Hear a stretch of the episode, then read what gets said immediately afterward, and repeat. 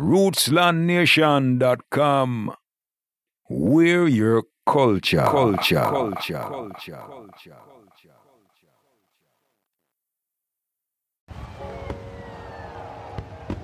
Oh my gosh, Henry, that's beautiful. Those are gorgeous. Aren't they amazing? Happy 4th, baby. I don't see fireworks like that in Jamaica. Yeah, that's uh, oh, that's how we do it up here in the big bad USA, you know? And you say Russell does this every year? Yup, every Independence Day he's the talk of the town.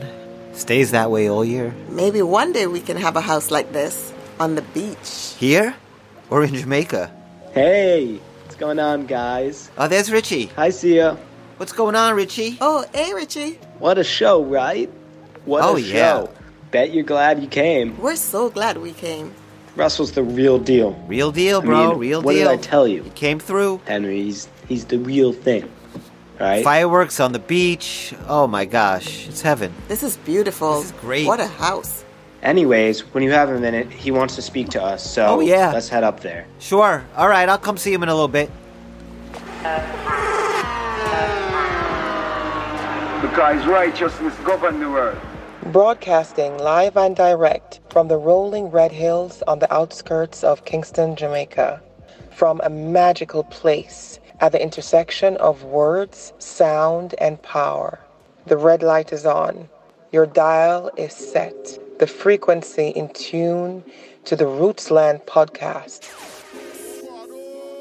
Stories that are music to your ears. By 1997, the gap between the haves and the have nots had grown wider than ever before. Manhattan real estate prices were at a premium. Gulfstream had its biggest year ever for private jet orders. And cigar bars and private wine cellars were popping up all over the country. Keeping up with the Joneses became a full time job as the super wealthy were jostling to be the center of attention at the Upper East Side dinner parties luxury sports cars, boring, all white summer bashes in the Hamptons, been there, winters in Aspen, done that, the luxury yachts, the diamonds and pearls. It was a never ending game of one upsmanship. How to stand out in the world of extraordinary. For Russell Rosenthal, commodities trader from Long Island, New York, it was his spectacular 4th of July fireworks show he hosted from his Atlantic Beach oceanfront home. It was the summer highlight for the entire neighborhood. And just imagine what that experience was like for a girl like Sia, a country girl from Jamaica, born in the rural parish of St. Thomas, in a small wooden shack, without running water or electricity. This year's 4th of July party was extra special. Russell was celebrating his latest business endeavor, which is why Sia and I were there to begin with.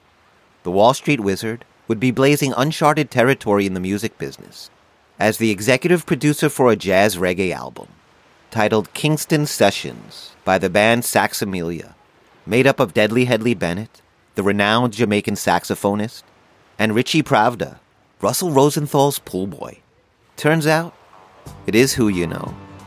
Henry, Richie, those are my reggae boys. Oh, wait a second, Man, Doris. his phone never stops ringing, even on the 4th of July. How are you? What's going on, Russell? Hey, Russell. Thanks for inviting us. Yeah. Been a great party. Great show. Really great. Sia loved it. Got the money all wired into the account. You all set to go? We're all set. Headley's ready. Yep. I'm really We're counting on go. you guys to make a great record.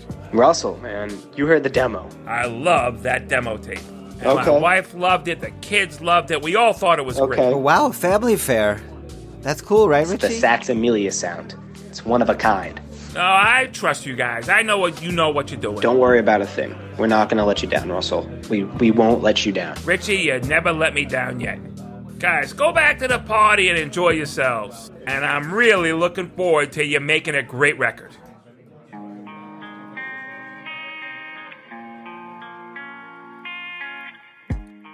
As much as my friend Richie envisioned himself the next Bob Marley, a new millennium white savior of reggae, I convinced him it made much more sense to form a group with Deadly Headley, an established icon of the genre. It was a concept I had been developing for years the idea of teaming up Rich and Deadly, the wise, paternal, reserved music veteran, and the reckless young gun looking to make a name for himself. It was a timeless narrative for a reason.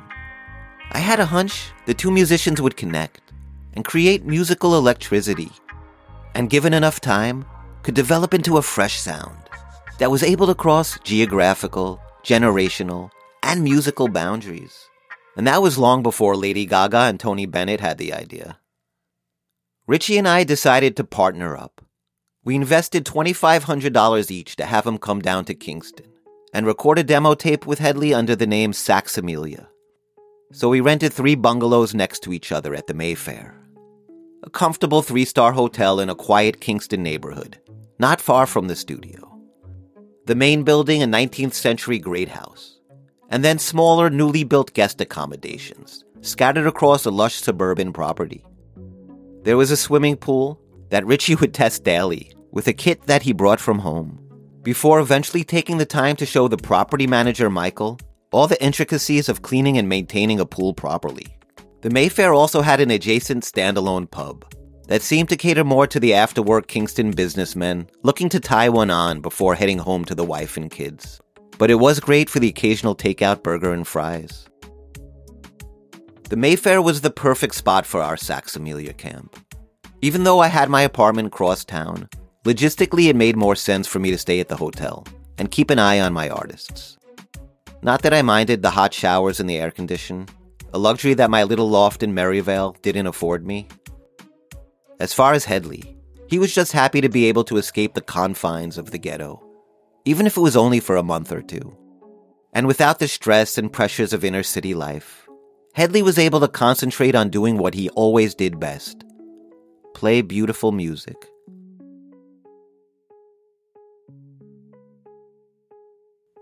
We would rise before dawn, enjoy a fresh breakfast out on the veranda of the great house, and watch the sun illuminate the sky behind a silhouette of the majestic blue mountains.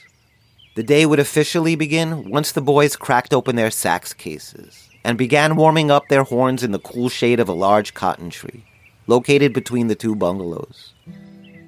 Headley ran Richie through the same training routines he learned as a student at Alpha under the direction of Sister Mary Ignatius, the jazz loving nun that was the school's musical director for four decades.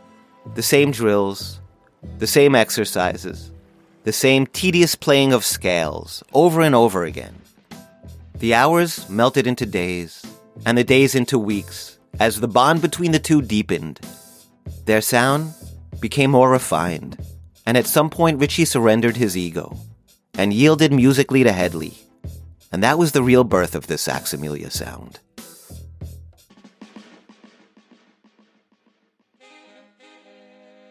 No, Richie man, watch your timing. Listen how I play and follow me. How about now? Is that all right? Does that sound better? No, man, you still not get it. It's all right, Headley. I got it. I got it.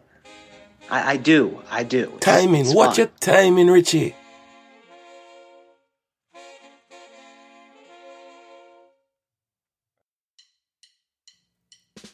That initial tape was raw, unpolished, but it captured the essence of Saxsemilla and showed the true depth, potential of the project. The backing tracks featured a young band named Sata, led by two brothers on bass and drums, that had an instinctual feel for playing roots reggae together. And holding down the vocals on the demo tape were Sugar Black and LeBankole, my go to singers, coming off their recent string of local hits. They belted out the Marley and culture hooks with the confidence and authority of headliners, yet were mindful to give enough space for Rich and Headley to shine, to trade off their sax leads during the verses that highlighted, complemented each other's individual style. You know, the Oxford Dictionary defines a demo tape as a recording originally presented on a cassette tape, made to demonstrate the capabilities of a musical group or performer. Well, it did the job. It demonstrated our capabilities. And Russell Rosenthal decided to invest $100,000 of his hard earned money to finance our record, something I'll be forever grateful and appreciative for. I remember back in the studio, the night we finished mixing down the demo tape in Kingston with Garfield the engineer. When we listened back to the final product, Richie was practically in tears. He promised me and Headley that he would find an angel to invest in Saxsemilla, And to his credit, he delivered Russell. Listen, boys, I'm just going to ask you two things. First of all, I don't want you taking any money. I want you putting every penny I give you into that record. And you just keep up what you're doing, and we'll have a hit. We'll be bigger than U.S. Steel. And I love what you're doing for Deadly Headley. Okay, was that a lot of money to spend on a reggae record? Oh, yeah. Did I actually think we'd ever make back that money and see a profit? Hopeful, but not counting on it. Did I mind spending all that time and energy working on a project that I wasn't going to get paid for? Not for a second. I knew how far $100,000 goes in Jamaica and what you get for that kind of money. I was going to make a great friggin' record and get a chance to work with all the artists I love and pay them well to do it, which they'd never forget. And I also remember how much fun we all had when we recorded the demo. And that was only on five grand. So I could only imagine the style and comfort that a $100,000 budget would bring. And then, of course, there was Deadly Headley. He would be well taken care of, treated like royalty, and finally get a chance to make his dream album. And if for no other reason, that made it all worthwhile.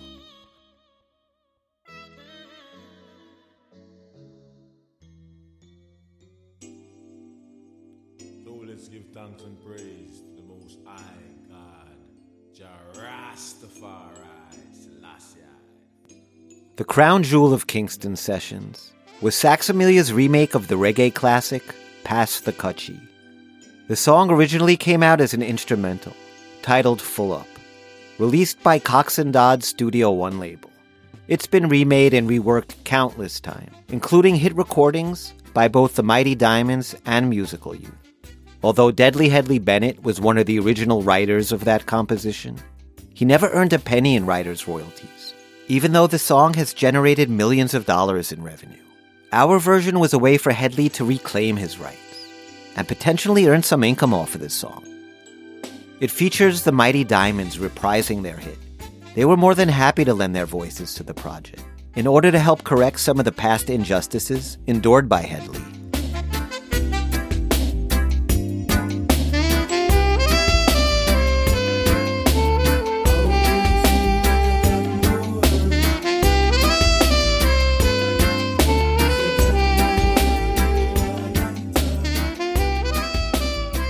Another standout on the album, our smooth jazz take on Bob Marley's I Shot the Sheriff. Already having crossed over to the top of the charts with Eric Clapton's 1973 cover, I Shot the Sheriff was one of the most recognizable songs in the genre. Instead of taking the rock or reggae route, we went for a straight up, easy jazz vibe. During the 1990s, thanks to artists like Kenny G, David Sanborn, and Spyro Gyra, adult contemporary light jazz stations like New York CD 101.9 were gaining popularity in major markets across the country. It was creating a new audience of music fans that was suited for the Saxamelia sound. It made perfect sense that we had a track on our record geared for that type of radio format.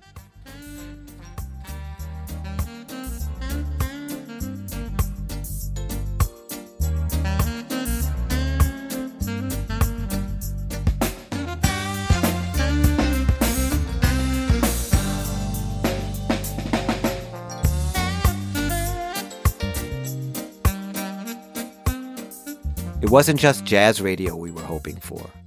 We were going for top 40 radio airplay, which is why we brought the Mighty Diamonds back into the studio to record a pop rendition of the Crosby, Stills, and Nash rock anthem, Teach Your Children, with lyrics perfectly suited for reggae. Tabby Diamond's melodious voice rides an uptempo dancehall beat flavored with steel drums, adding a laid back Caribbean vibe. The track is peppered with rich and deadly, tastefully adding just enough touches of sax to remind the listeners that this is a Saxsemilla record.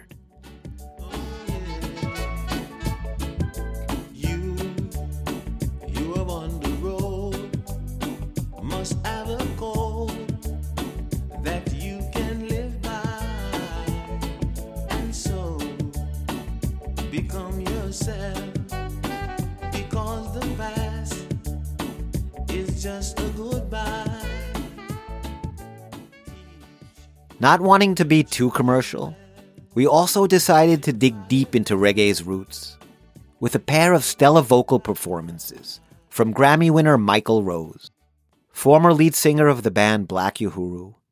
One of those songs, Gathering in Unity, an African Nyabingi version of an ancient Judaic melody, Hine Matov. This is where Rich and Deadly are at their most cohesive. And the music of Saxsemilla enters a spiritual realm.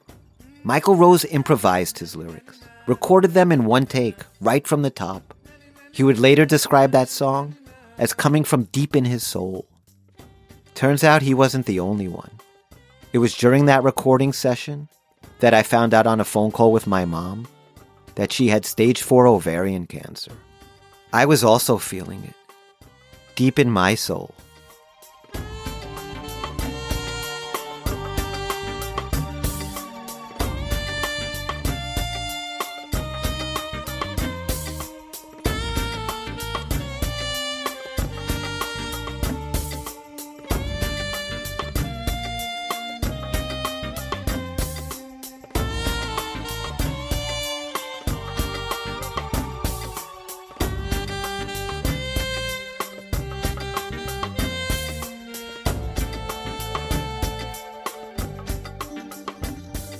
Besides getting to make my dream record, it was just such a pleasure to see Deadly Headley so happy, so in his element, finally getting his accolades, all that retroactive credit he so deserved.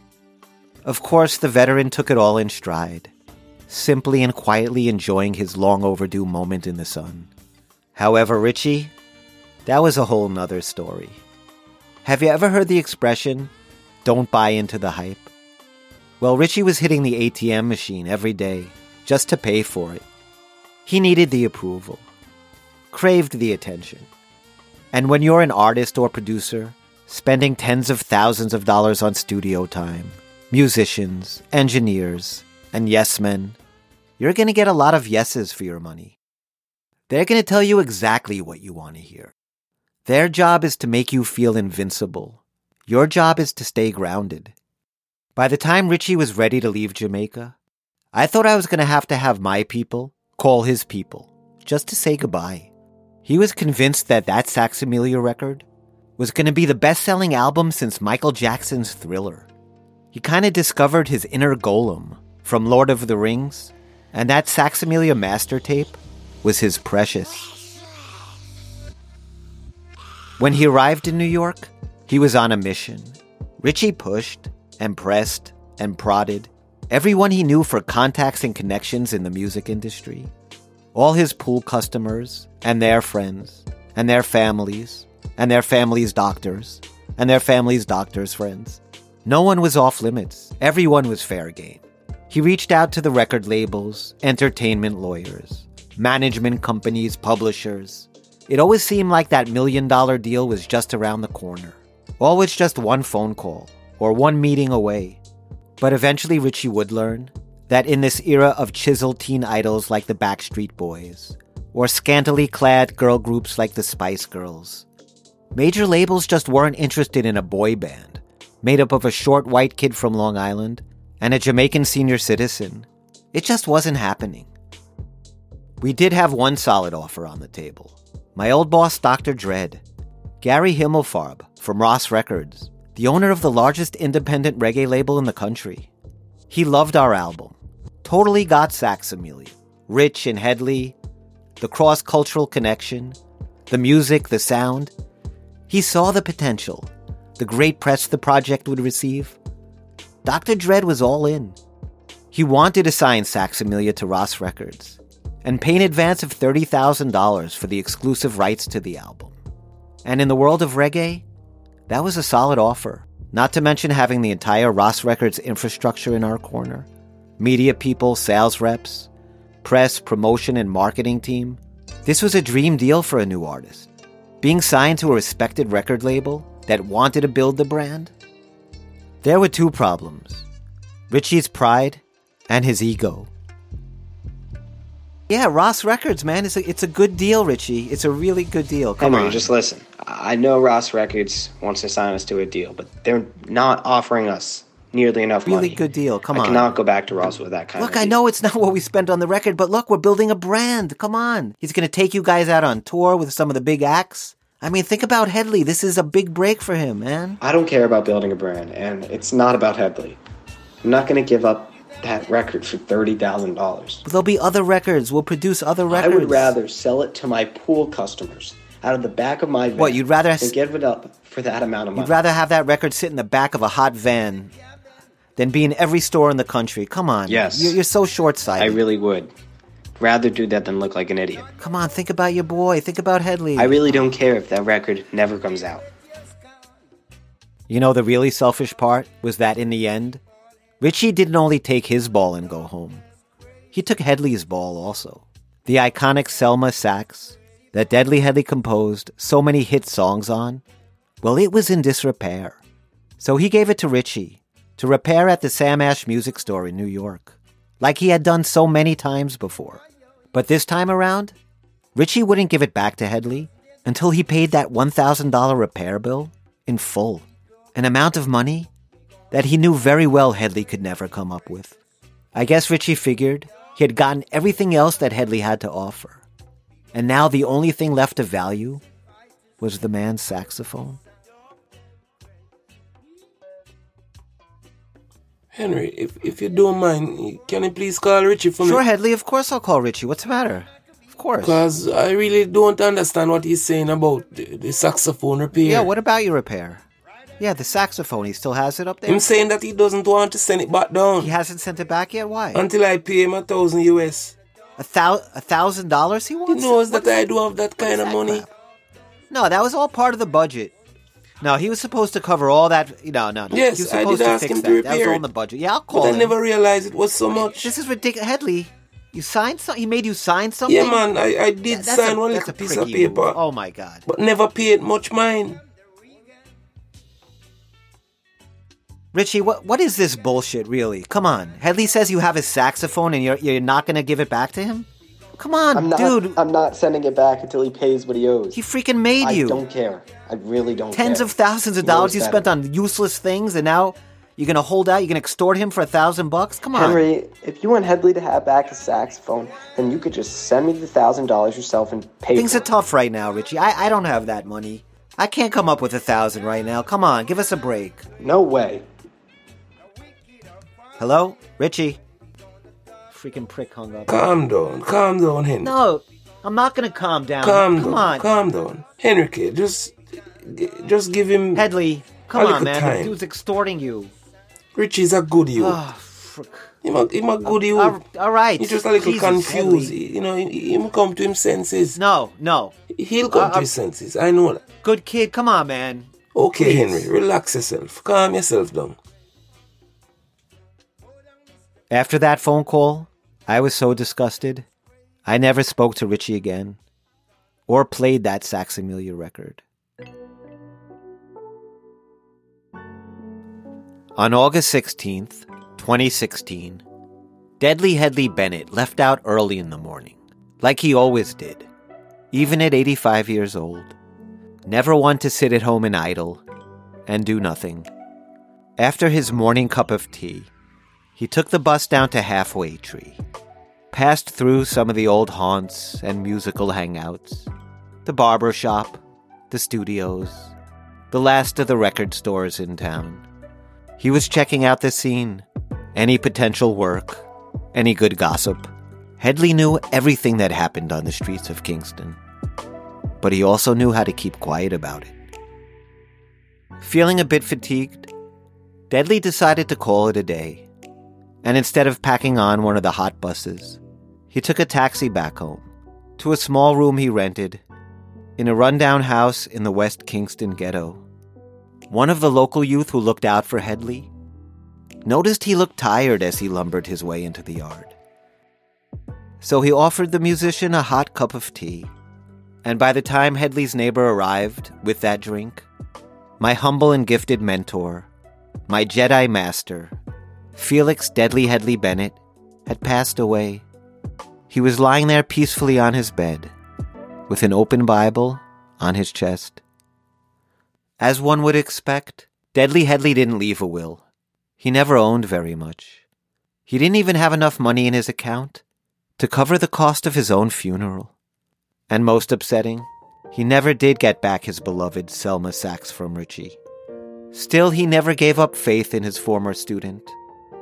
Always believed that Richie would come through one day, which was so indicative of the kind person that Headley was gentle and forgiving.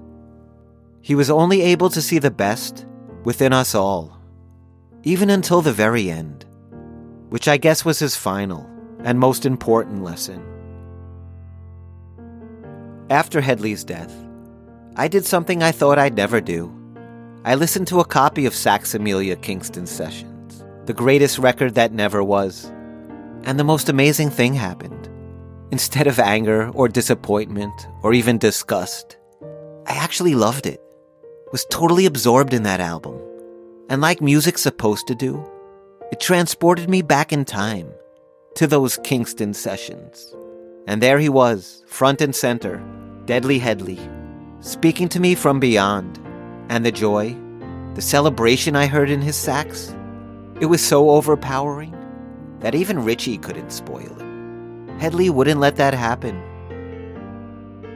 You know, when Netflix puts out Rootsland, maybe that's how I'll conclude this chapter, on a high note. Because the real life version doesn't end so sweet.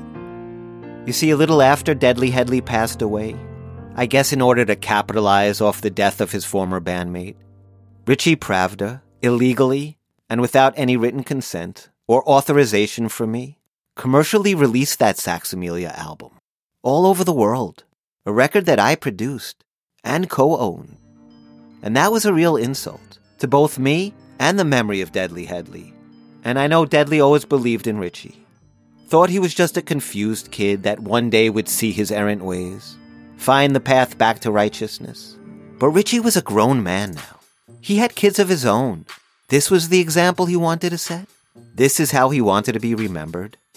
Not as a musician, but as a thief, a fraudster who stole someone else's intellectual property just to try and pass it off as his own. I mean, I wonder what he even thinks when he listens to that record. Is he proud of the accomplishment? The last time I spoke with Richie, things were tough for both me and Headley. Between the two of us, we couldn't even come up with a thousand dollars to get back Headley's saxophone. So Richie, like most entitled bullies, was counting on the fact that I couldn't afford or would even want to spend tens of thousands of dollars on legal fees to sue him over ownership of that Saxsemilla record. An album that probably hadn't sold more than 20 copies since its release. But you see how life works? When Richie put out that album, what he wasn't counting on was that one day I would have a number one music history podcast with tens of thousands of my own listeners. And while he may have hijacked the music, for now, there was no way he was going to hijack the story. So, out of respect for the late great Deadly Headley, I thought it appropriate I contact my old friend Richie. Write him a little note. Seek an amicable resolution. You know, give him a chance to explain and redeem himself. After all, the truth always comes out. And justice is best served with a side of ackee and saltfish. October 13th, 2022, 9:05 p.m. Richie, Sorry for the delay. Why don't you shoot me an email? Been spending the last couple of years resolving and solving issues, and would love to close the Saxsemilla chapter. As partner and producer of an album that's been commercially released, I just want to know where you feel I stand in terms of my rights and percentages of the project. And maybe just put something simple in writing. I'm bringing this up because I now host a podcast that chronicles my years in Jamaica and I'm using it to pay tribute to my heroes like Headley and handle unfinished business. I look forward to hearing from you. October 14th, 2022, 9 a.m. Henry, when are we going back to Grill? We're overdue to catch up. Call me when you're in New York and we can have lunch. Praying hands emoji. Call me when you're in New York and we can have lunch. Praying hands emoji. No. No, I'm sorry to say, Deadly Headley. That's no confused kid. That's a very deliberate non answer. I'll tell you what, Richie. How about I skip that lunch? I'll just get right to the tea. You know how much your friend Deadly always loved his tea. Ooh, yeah.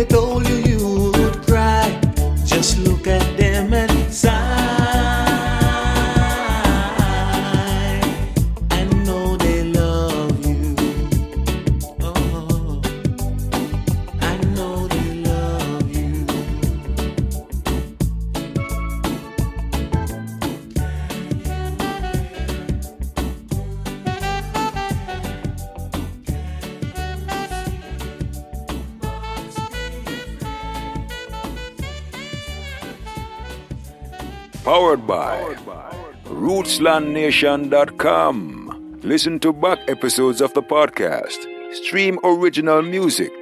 Check out the